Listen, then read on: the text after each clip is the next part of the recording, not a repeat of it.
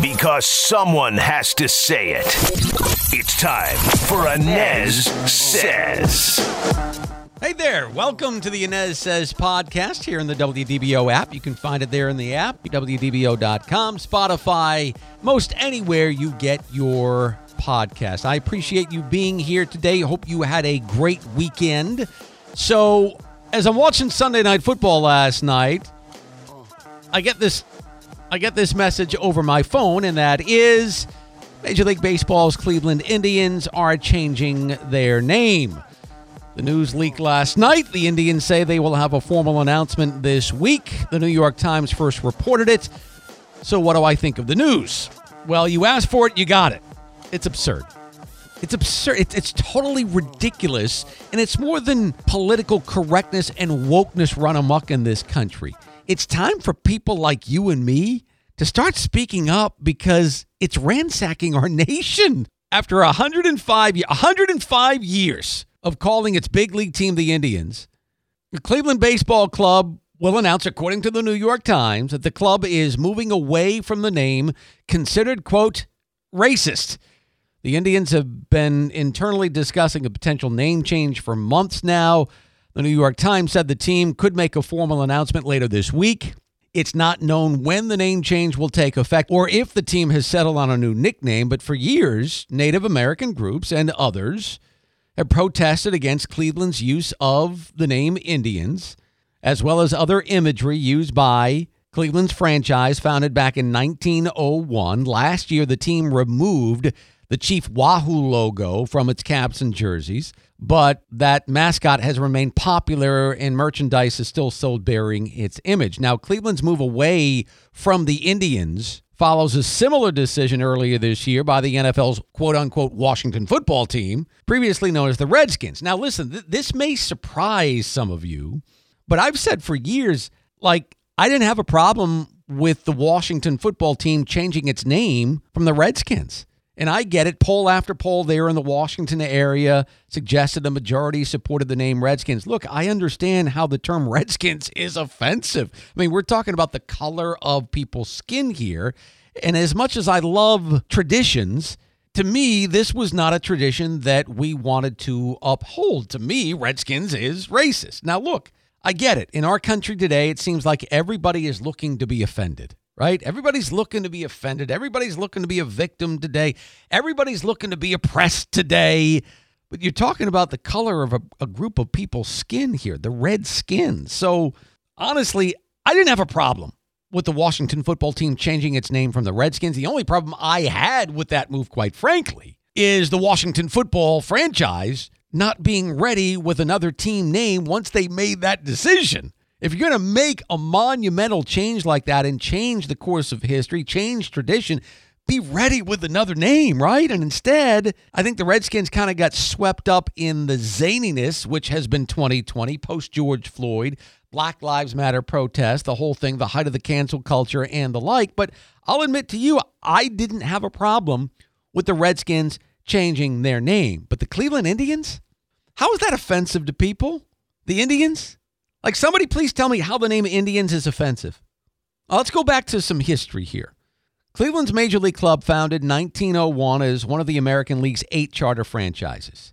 And at that time, they played under names like the Bluebirds, the Broncos, the Naps, prior to 1915, when the Indians name was adopted. Now, according to the media guy, the Indians media guy in 2020, in 1915, the owner of the team, Charles W. Somers, invited the Cleveland baseball writers to help in the selection of a new club name.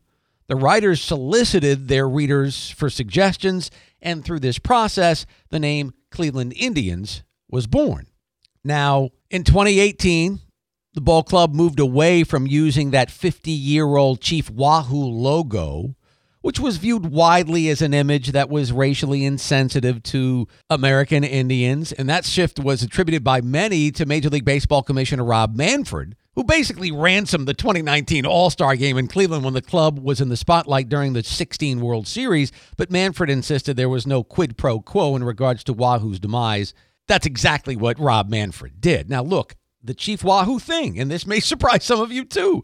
Have you seen this symbol? It was erased again from Indians history two years ago, and I think should have been. I think it should have been. I think it was just very, very stereotypical, almost an early Hollywood depiction of the American Indian. And quite frankly, it was laughable. So I get that. You want to dump Chief Wahoo? Fine. You want to come up with a better depiction of an American Indian? Fine. And instead, the Cleveland Indians basically now are throwing the baby out with the bathwater.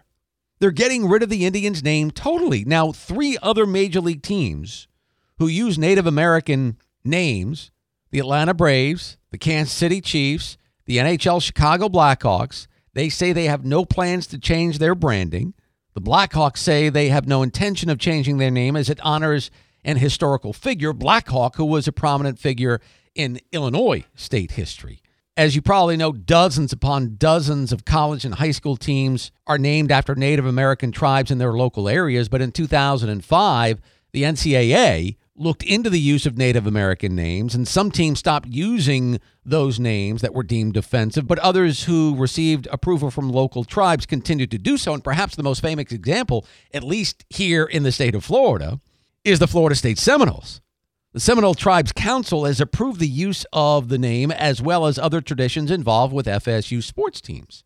So FSU does it the right way. The Seminole Tribe collaborates with the university, with the athletic department there in Tallahassee. There is a very close relationship between the two. Matter of fact, the Seminole Tribe approved the regalia used by Chief Osceola, the student who plants the the the spear, the flaming spear at midfield, and they often consult with FSU on a number of issues, like they did when FSU basically redesigned their football uniforms in 2014. So FSU does it the right way, and to me, there's no reason why the other teams, major league teams, FSU, other teams named after the American Indian, should cave into political correctness pressure. And I do believe that the Cleveland Indians made the wrong decision. You tell me, what's so bad about naming a sports team after the American Indian? Please, somebody tell me. Some of you will say, well, the act of naming a sports team actually trivializes the American Indian. It's racially insensitive in nature. I say bah humbug to that. And and to me, when you're talking about sports here, when you're talking about the American sports culture, do you know how ingrained that is into our American society? It is a huge part of our culture, like it or not. It is, and it's here to stay. And this is a very visible and extremely important part of our culture. The sports culture in our society today is a very noble culture. And it's a culture that is represented by this, you know, this this competitive warrior-like mentality, if you will. Never give up, hard work, belief in yourself, confidence, overcoming obstacles, that's what sports is all about. That's what the sports mentality is all about. And what better a way to honor a group in America today? And I think once again, amidst our wokeness in this country, we're missing the point here. I do believe that decisions like the Cleveland Indians becoming no more have to do with a much more broad topic here, and that is American multiculturalism. All right. Now, I won't geek out on you about this stuff. Maybe we'll do a future podcast on it, only to say this. Here we are in 2020. We are reaping what we've sown. And let me say this about multiculturalism. University professors and the media will tell you it's it's all about unity, right? That's the big lie here. That's the big lie. It's not. It's about separation. Look at our nation today. Look at how separated we are today. Look at us because of all the crap that's been taught to our kids.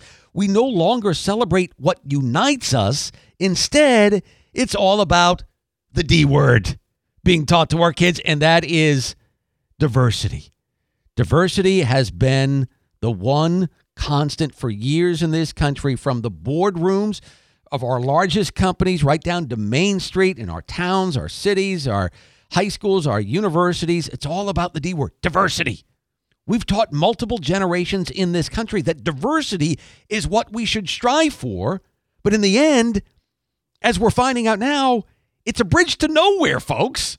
It's a bridge to nowhere. This ideal, if you will, is not healthy. It's not healthy at all because diversity puts an insidious focus on our differences. Focus on our differences instead of our similarities. And in this topsy turvy vision of our society, which has taken a strong grip on our culture, what the whole diversity mirage has done is it's divided us in an era that has very little use for tradition, even less for American patriotism. Diversity is now our patriotism. Diversity is the great buzzword of our time in America, but it's the great lie of our time. And what it's doing is it's continuing to divide us as a nation. You don't believe me? Look at our streets today. Look at our culture today. Look at the election of over a month ago.